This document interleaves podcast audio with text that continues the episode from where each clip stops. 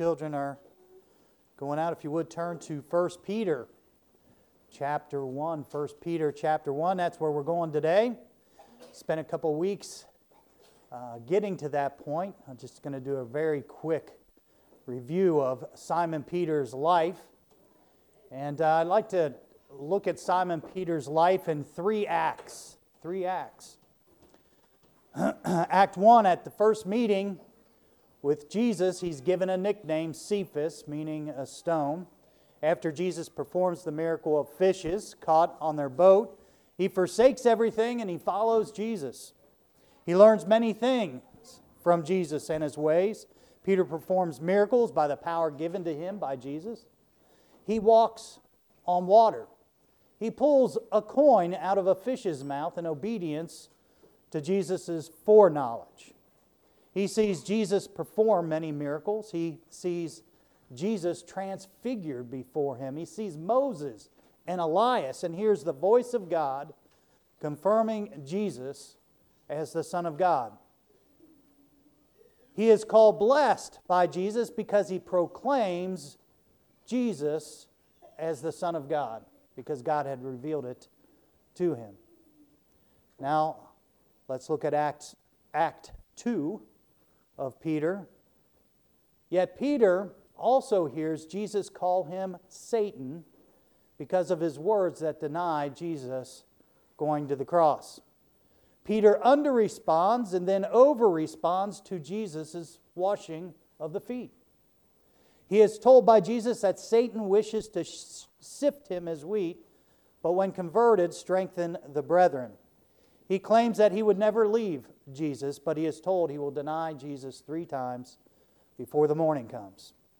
Peter, at the time of Jesus' passion of prayer before the crucifixion, he falls asleep at least twice, maybe three times. Peter cuts off the high servant's ear and is rebuked by Jesus, and this is all in a very short period of time here. Peter forsakes Jesus and denies him three times, and at the last denial, at the cock crowing, Jesus looks him in the eye. Jesus is resurrected.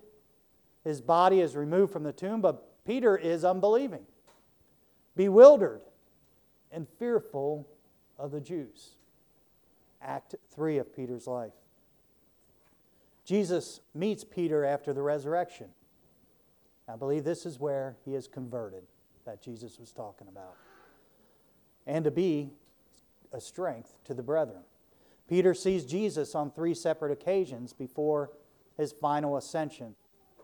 The last time on a fishing trip, when Jesus tells him and other disciples to cast the net on the right side, and they have a great multitude of fishes. At the shore, Jesus challenges Peter on his love for him three repetitive times. Jesus tells Peter that if he loves him, to feed his lambs and sheep three times. Peter takes the lead at the day of Pentecost and by the power of the Holy Spirit preaches. 3,000 are saved, then again, 5,000 are saved through his preaching. His life is a series of preaching and persecution. That's the book of Acts. Peter, a devout Jew, is taught that salvation is to the Jew and Gentile, and there's no difference or respecter of persons to God. So, Act 1 is an excitement, a zeal it begins a birth of Peter's fleshly vision.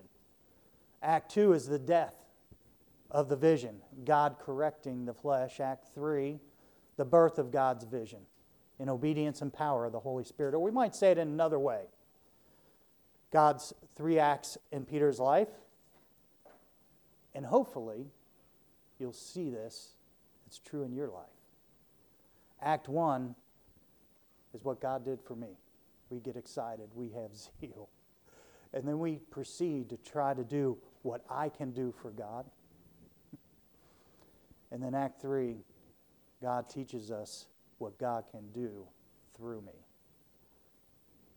With the background uh, set of Peter's life, now the spiritual mature Peter speaks to the church in the epistles of 1st and 2nd Peter. It is by inspiration of God that Peter writes. What is confirmed by the earthly church to be Holy Scripture. Let's pray. Father, as we look at 1 Peter this morning, may you speak. May I be the one that you work through. May it not be my words. May it be your words. May it be your Holy Spirit. And may it be the Holy Spirit in the one who hears this that a mighty work is done. And Father, I'm encouraged today, just already through Sunday school, Lord, and the lessons there, and how everything just goes together. And um, Lord, we, we need to hear your voice. For we ask it in Jesus' name. Amen. Now, before we get started, Brother Mike said something about you know how our life is, and you're going to see this through First Peter. Sometimes we're on a mountaintop, sometimes we're in a valley, but there's this other interesting thought that he brought up is where you're just kind of going along. I kind of feel like that's where we're at as a church for the main part. I don't see like major things happening or, or you know, difficulties where we're way down in the valley. And it's a tough position to be in. That's a hard position. But we got to keep going. And Peter's going to tell us how to do that. First Peter chapter 1, beginning in verse 1. Peter, an apostle of Jesus Christ. Without apology, Peter does claim authority as an apostle. Makes no bones about it. The apostles didn't that? Didn't do that. Though called to be a strength to the brethren, he is never exalted or given special position over any other apostle, nor neither does he claim it. Peter is just an apostle with a job given to him, particularly for him as an apostle. He says, an apostle of Jesus Christ to the strangers scattered throughout Pontus, Galatia, Cappadocia, Asia, and Bithynia. Strangers scattered. What does that mean, and where are those places at? These places are in modern day Turkey, particularly east of the seven churches recorded in the book of Revelation. We know through the book of Revelation, especially in one church who endured uh, martyrdom, that there was much persecution in those churches. Escaping persecution of these through these churches, through this area, where the east meets the west, would not be a westerly route toward Rome, toward even more power. It went easterly, not westerly.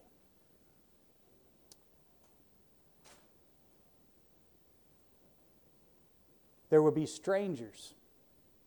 They would be strangers to this land, moving out into Asian territory, territory. And they would be scattered by persecution. Persecution that Peter is well acquainted with.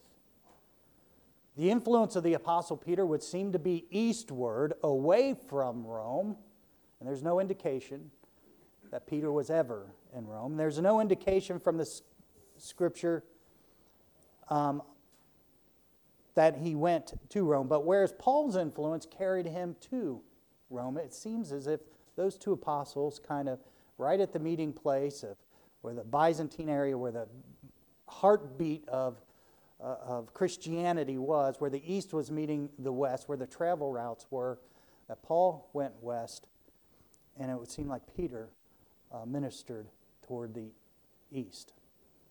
Verse 2, he says, before we get to verse 2, we're going to see in verse 2, Peter begins his address to these people with some very strong doctrinal speech.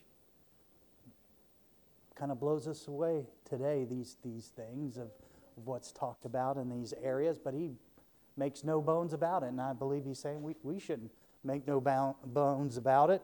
He brings in the terms election, foreknowledge, sanctification of the Spirit, the sprinkling of the blood of Jesus Christ. Right off the bat. He says, elect according to the foreknowledge of God the Father through sanctification of the Spirit unto obedience and sprinkling of the blood of Jesus Christ, grace unto you and peace be multiplied. It seems that Peter, without apology, without explanation, without, and with, I would say, complete simplic- simplicity, Peter states God's position concerning the elect. The elect. If you are saved, you are the elect. God foreknew who would be saved before we, by our own free will, accepted Christ as Savior. God already knew it.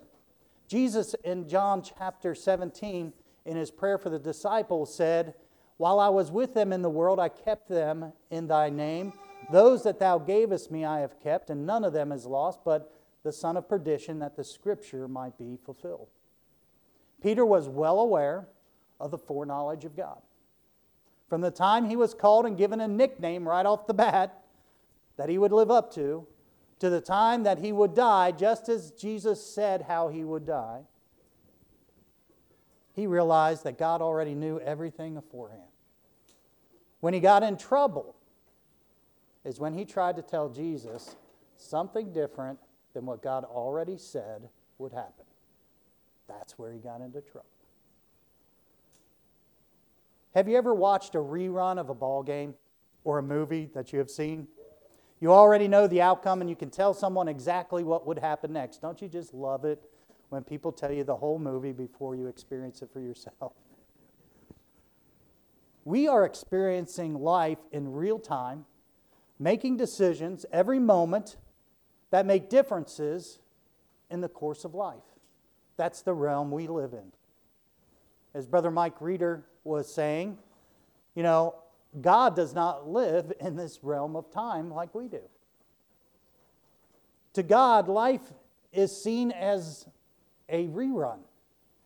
Everything known, perfected, and accepted of God. He is just, He is merciful, He's all good, He's in all control, already knowing what decisions uh, we, by our own free will, as we live in this time, will make.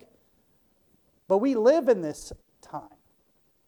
We're unable to explain how high God is. I keep learning that. I know these things, but realizing them and putting them into your life and understanding it and making it a part of your life is, is a little bit different. David expounded this thought in Psalm 139 says, O Lord, thou hast searched me and known me. Thou knowest my down sitting and mine uprising. Thou understandest my thought afar off. Thou compassest my path and my lying down, and art acquainted with all my ways. For there is not a word in my tongue. But lo, O Lord, thou knowest it altogether. Thou hast beset me behind and before, and laid thine hand upon me. Here's what he says Such knowledge is too wonderful for me. It is high. I cannot attain to it.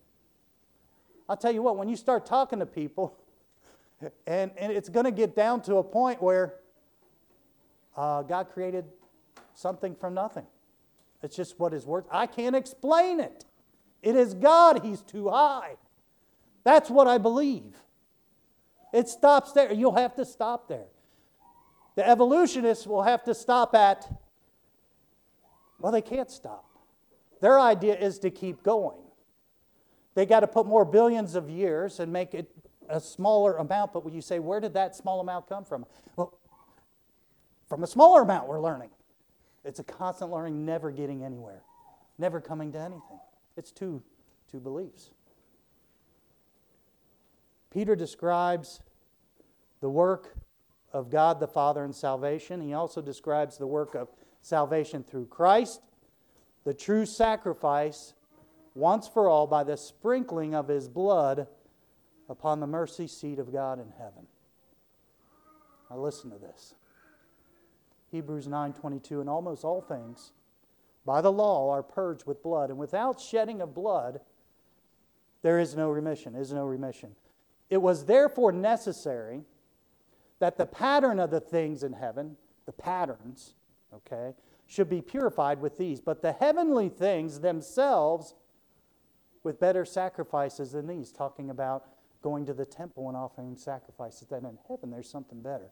For Christ is not entered into the holy place made with hands, which are the figures of the true. When he was resurrected,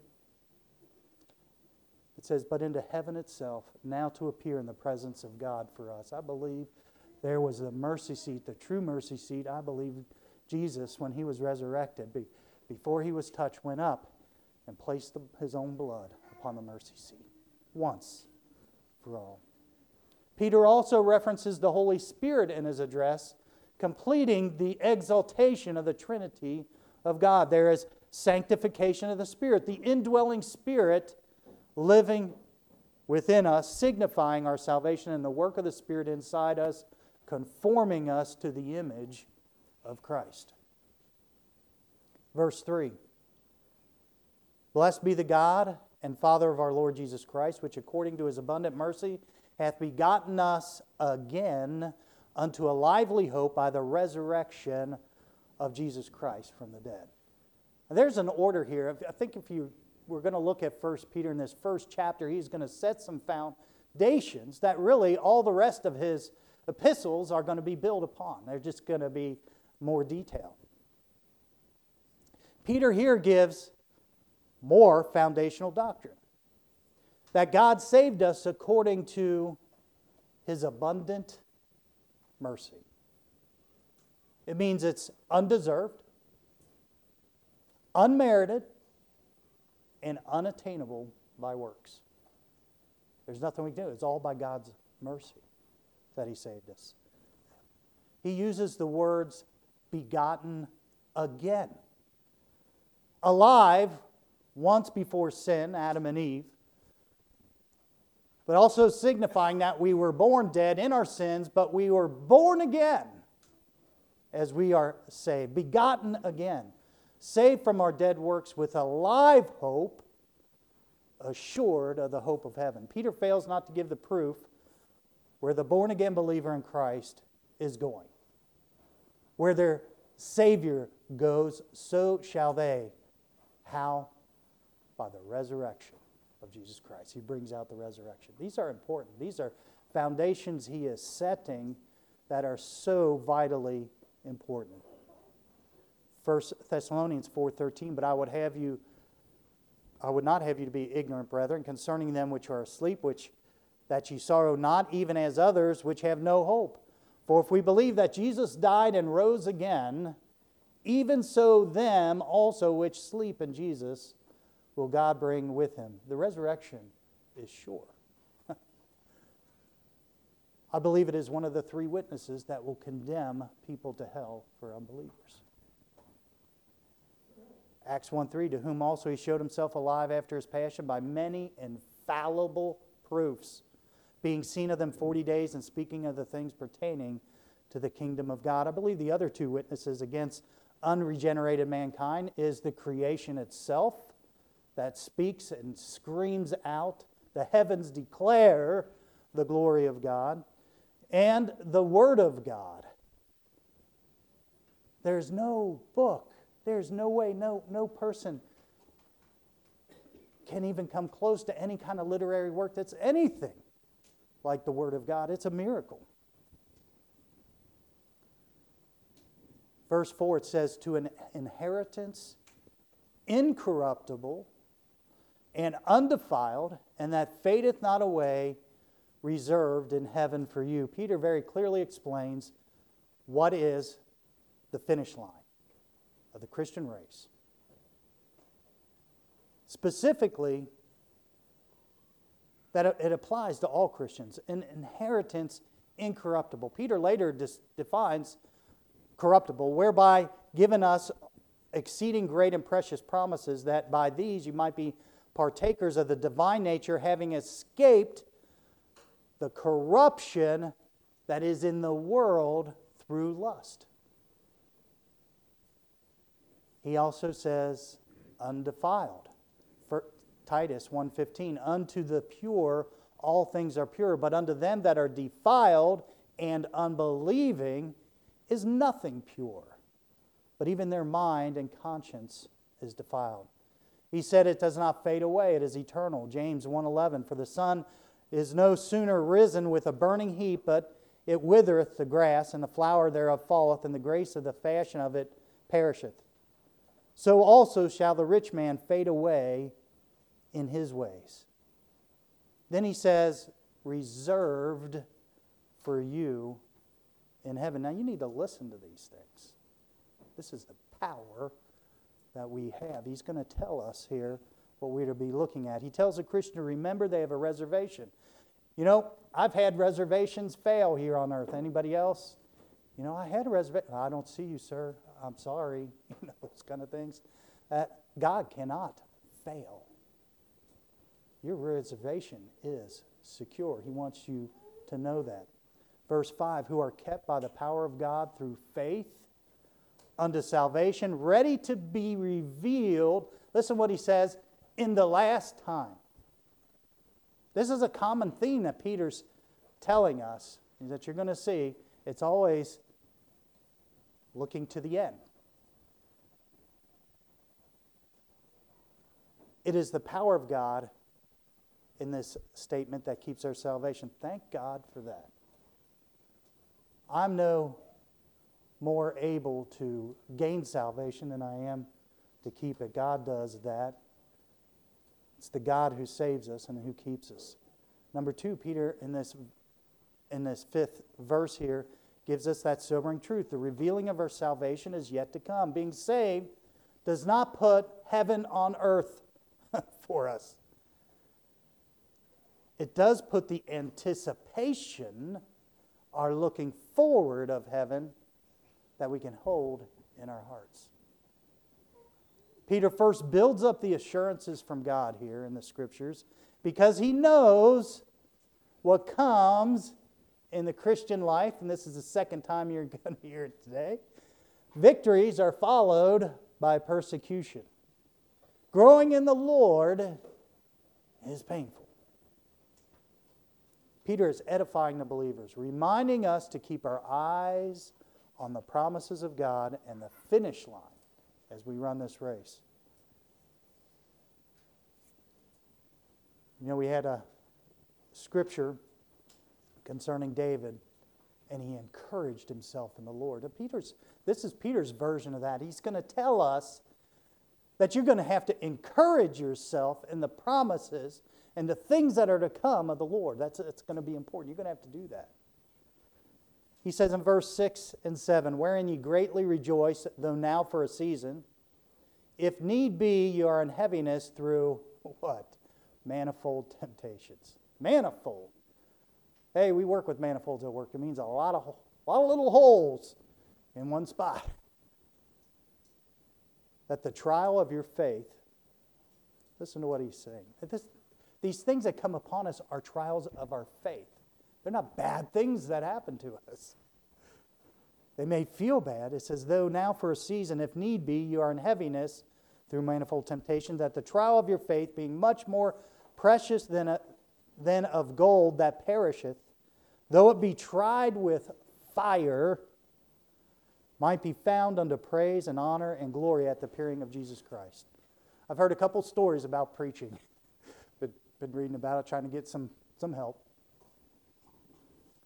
One preacher said, who has preached a long time, he said, Number one, your first 200 messages are going to be going to stink. That's real encouraging, isn't it? I think I'm well beyond that, and I think they still stink a lot. And there's also a story of a preacher who he was a mature preacher, and his wife was with him, and, and went to hear a young preacher, and, and he was dynamic and really good. And his wife was saying to the preacher, he said, "Man, he's really good, and you know they're encouraged. You know, here's a young, young person that's coming up and really preaching." And he's kind of like, eh. he says, "What do you mean?" He said, "Well, once he's, once things go all wrong for him." He said, "He's good."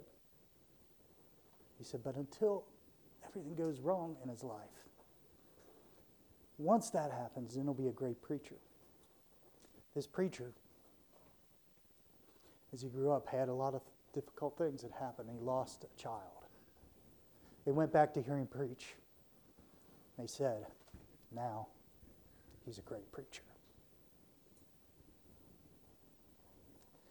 Difficulties referred to as going through the fire are necessary. Hey, just accept it. These are necessary in the Christian's life. Peter also says the word might might be found under the praise. Hey, listen to that. That means how you go through it might give praise and honor to the Lord Jesus Christ.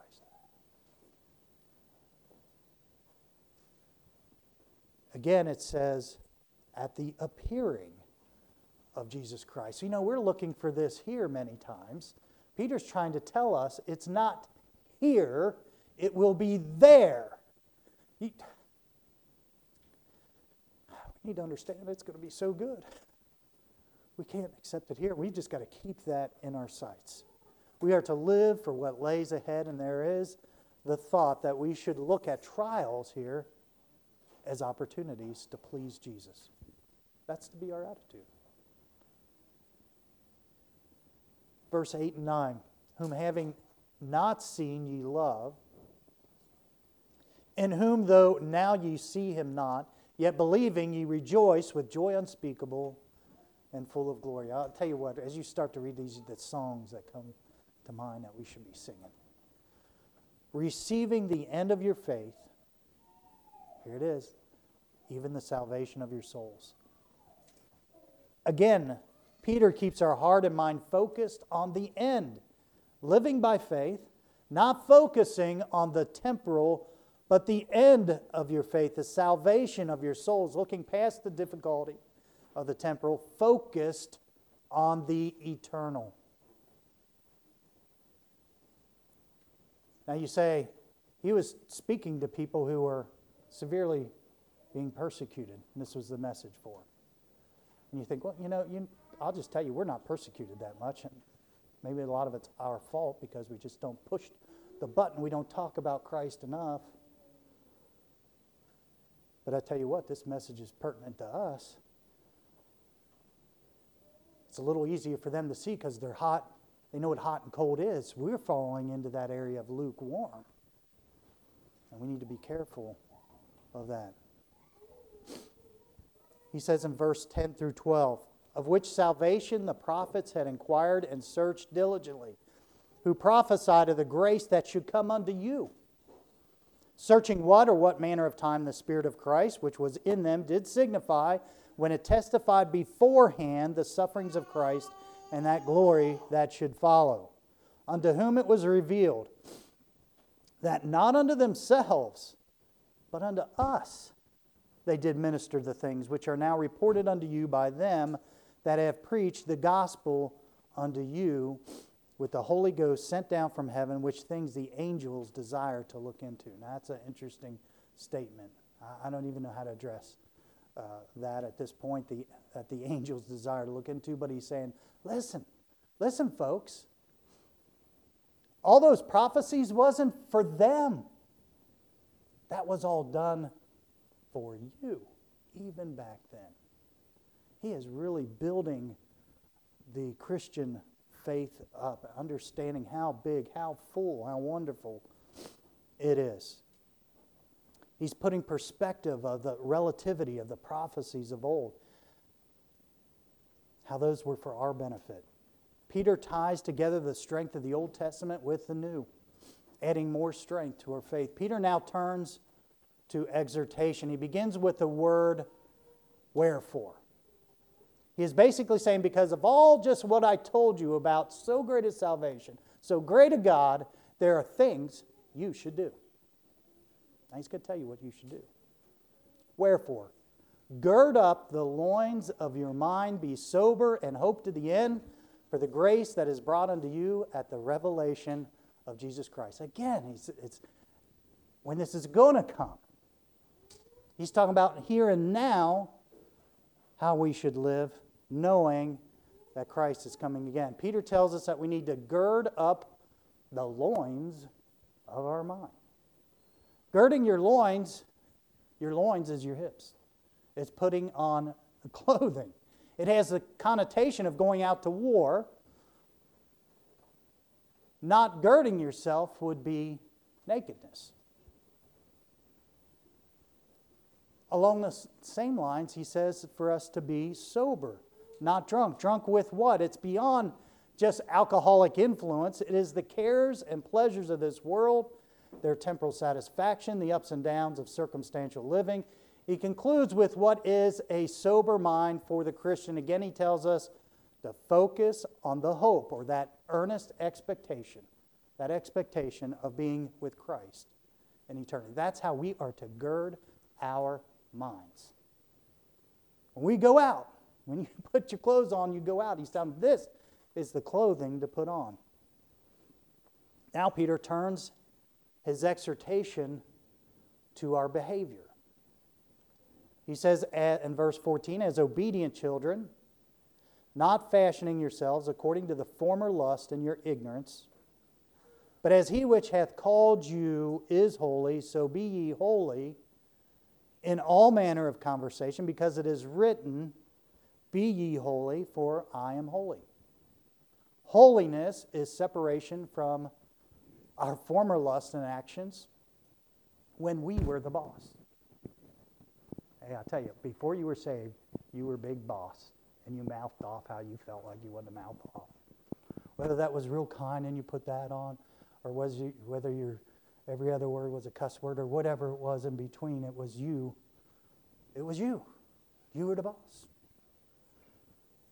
But he says, not to fashion ourselves after that, but to fashioning ourselves toward the Word of God. It particularly refers to our conversation. You're going to notice in, in, in Peter's epistles that he often refers to our conversation. Eight times. And we'll see them as we, we go through. In 1 Peter 1.18, 1 Peter 2.12, 1 Peter 3.1, 1 Peter 3.2, 1 Peter 3.16, 2 Peter 2.7, 2 Peter 3.11. All deals with conversation. It's important. He's telling us we need to watch that. Here's some other scriptures concerning our conversation. There's the negative. For our rejoicing is this the testimony of our conscience that it is in simplicity and godly sincerity, not with fleshly wisdom but by the grace of God, we have had our conversation in the world, and more abundantly to you word. That was 2 Corinthians 1.12, Galatians 1.13. For you have heard of my conversation in times past in the Jews' religion. We have religious, stinking, religious, worthless conversation. How that beyond measure I persecuted the church of God and wasted it, Paul speaking there. Ephesians 2 3, among whom also we all had our conversation in times past in the lust of our flesh, fulfilling the desires of the flesh and of the mind, and were by nature the children of wrath, even as others. Ephesians 4:22 that you put off concerning the former conversation the old man which is corrupt according to the deceitful lust. And then there's some positives concerning our conversations. Philippians 127 only let your conversation be as it becometh the gospel of Christ that whether I come and see you or else be absent I may hear of your affairs that ye stand fast in one spirit with one mind striving together for the faith of the gospel. There's there's there it is. There's our conversation. Let's read a little more. Philippians 3.20 for our conversation is in heaven from whence also we look for the savior the lord jesus christ. Hey here it again, looking toward this, and it guides our conversation. 1 Timothy 4:12 Let no man despise thy youth, but be thou an example of the believers in word and conversation, in charity, in spirit, in faith, in purity. Hebrews 13:5 Let your conversation be without covetousness, and be content with such things as ye have. We complain about what we don't have, and that is that is the old man. For he has said, I'll never leave thee nor forsake thee. You've got something that things can't do for you. Hebrews 13 7, remember them which have the rule over you, who have spoken unto you the word of God, whose faith follow, considering the end of their conversation. James 3:13 Who is a wise man and endued with knowledge among you? Let him show out of a good conversation his works with meekness of wisdom.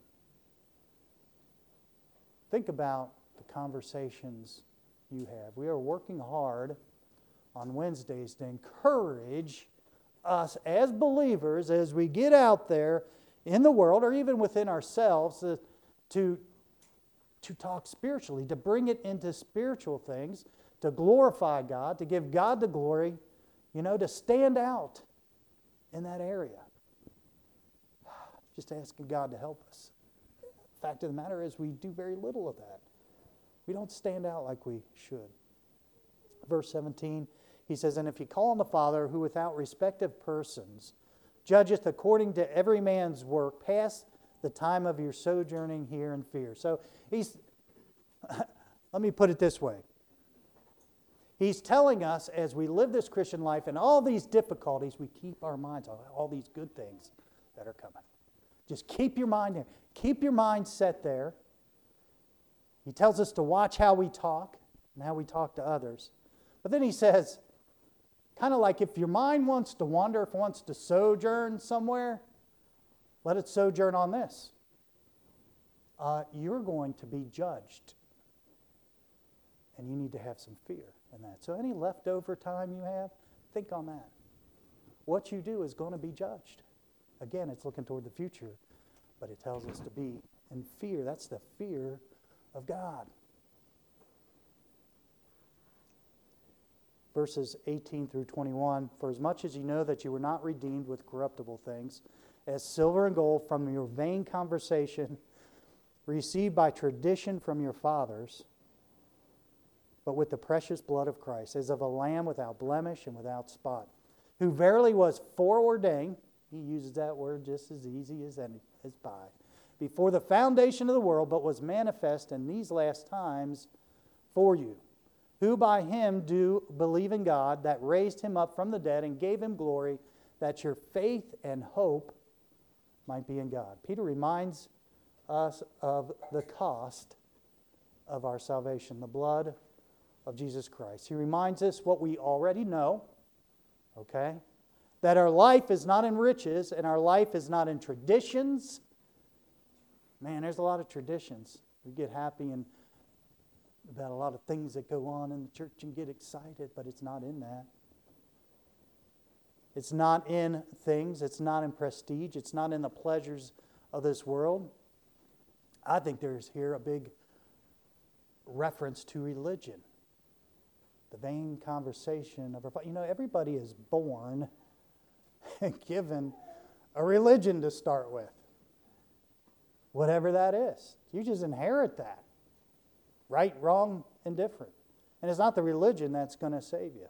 It can never save us. Only personally receiving Christ, whose blood was shed for us, will save us. Peter says, We know this. Let our lives demonstrate that. Verse 22 Seeing ye have purified your souls in obeying the truth through the Spirit unto unfeigned love of the brethren, see that ye love one another with a pure heart fervently. He recognizes, he said, You group of believers, you, you, you love each other. But then he ups it up. He adds that it should be pure or truthful and also fervent or active. Verse 23 being born again, not of corruptible seed, but of incorruptible by the word of God which liveth and abideth forever. Peter emphasizes the importance of the word of God working in our life. Where is that's where life is and eternal life. And finally, chapter 1 concludes with a contrast of living for the flesh and living by the word of God. Now, this is one epistle. It just stops here. Man is put in, you know, breaks in here. It, when we get into chapter 2, it will continue on. But it just kind of gives a break here. But it's a nice little breaking point because there's a kind of a conclusion here. It says, For all flesh is as grass, and all the glory of man as the flower of grass. The grass withereth, and the flower thereof falleth away. But the word of the Lord endureth forever. And this is the word by which the gospel is preached unto you. May that be said of every preacher, that it's the Word of God that we're preaching unto you, but at the emphasis, it's the Word of God. Okay? There's no private interpretation, folks. You can understand the Word of God like I can understand the Word of God. You have the Holy Spirit in you. And when we both get it right, we'll be in unity. First Peter gives us some insight into Peter's ministry as just one of the apostles. He begins his epistle with the exaltation of God the Father, God the Son, and God the Holy Spirit. He sets forth the doctrine of the deity of God and how great and how high He is. He builds our faith and standing in God. He, bless, he gives us blessed assurance to the believer. Now you know where some of that feeling came from when those songs were written. His overwhelming message is that we must keep the end in mind eternity, the promises of God, and to gird our minds around this as, this as a means to live this Christian life. He knows that our lives will be filled with difficulty. And we must live with the end in mind. It is the power whereby we can live in this present world. He then sends us out with our minds girded in the truth yet to be revealed. He tells us how to behave by being holy, set apart from the world under the obedience of God's word.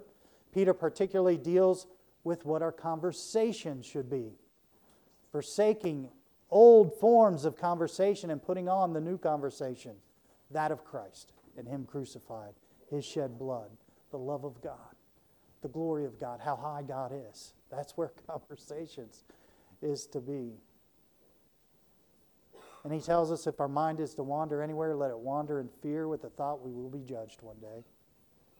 Again, he emphasizes us focusing on the end of our lives and what will happen then. He tells us to remember the cost of our redemption and to live in that thought, the blood of Jesus Christ. He gives recognition of brotherly love, but tells us to make sure it's real and pure and that to stoke that fire of love which he uses the word make it sure it's pure and fervent love. Peter exalts the word of God for living. And finally, at the end of the chapter, he gives that contrast of what fleshly life is the old man and what, what it is the temporal fleshly that passes away without meaning. He's saying, yeah, hey, you see grass, it grows, and but it's all going to just fade away. There's, there's no meaning, it just comes and goes. But then he can contrast that with the spiritual life, that being by living by the Word of God, which brings life, meaning, and is seated eternally. So 1 Peter chapter 1 starts out in general terms. The rest of the chapters, he's going to get into some specifics. But I think you're going to find them all under one of these headings here. With heads bowed and eyes closed, pianist come into play.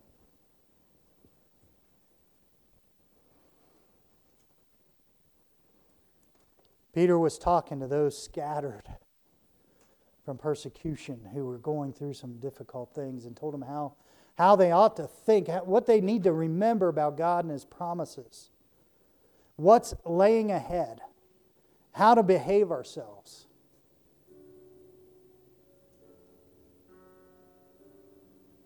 And if God hasn't put his finger on something in your life, you probably weren't listening.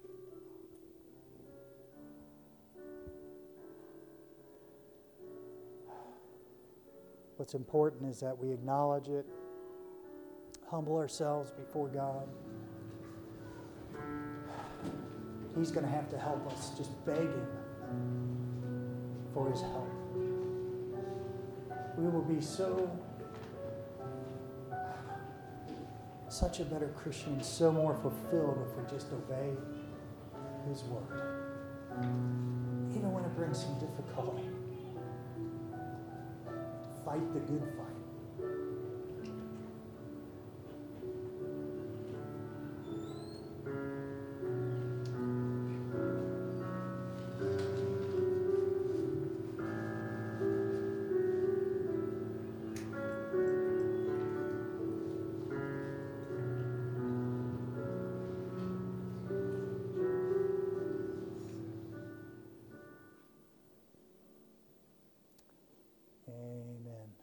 Be heading to the uh, home. Anybody who wants to come, I just think we're having a few, but if you want a hot dog, you stop over by the house. We're to make a quick stop there and then, then head over to the home early today. They're expecting us there at, at 1 o'clock. So if, if you want to go, just like I said, we got a hot dog for you. All right. Let's pray. Father, oh, we got so much ahead of us.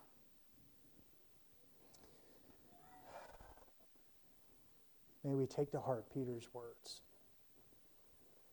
Though we may not be going through persecution, we're suffering something much worse, and that's being lukewarm. Help us to get excited, fired up about God.